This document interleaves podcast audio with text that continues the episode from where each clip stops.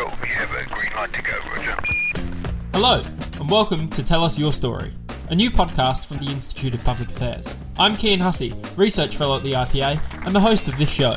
In this series, I talk to Australian entrepreneurs to hear their story. We'll discuss what inspired them to start their own business and explore the insights and advice they want to share with enterprising young Australians who wish to create their own opportunities and success. Entrepreneurship and risk taking are central to the Australian way of life. Despite this, Australians are increasingly seeking the comfort of employment over what's seen as the risky and uncertain path of business creation. But entrepreneurs are needed now more than ever. Don't let your dreams be dreams. The COVID 19 pandemic has exacerbated many structural issues, especially for younger Australians who've been at a disadvantage since the global financial crisis. Our future prosperity, our democracy, and our very way of life depend on enterprising and innovative Australians. It's vital that we unlock their potential.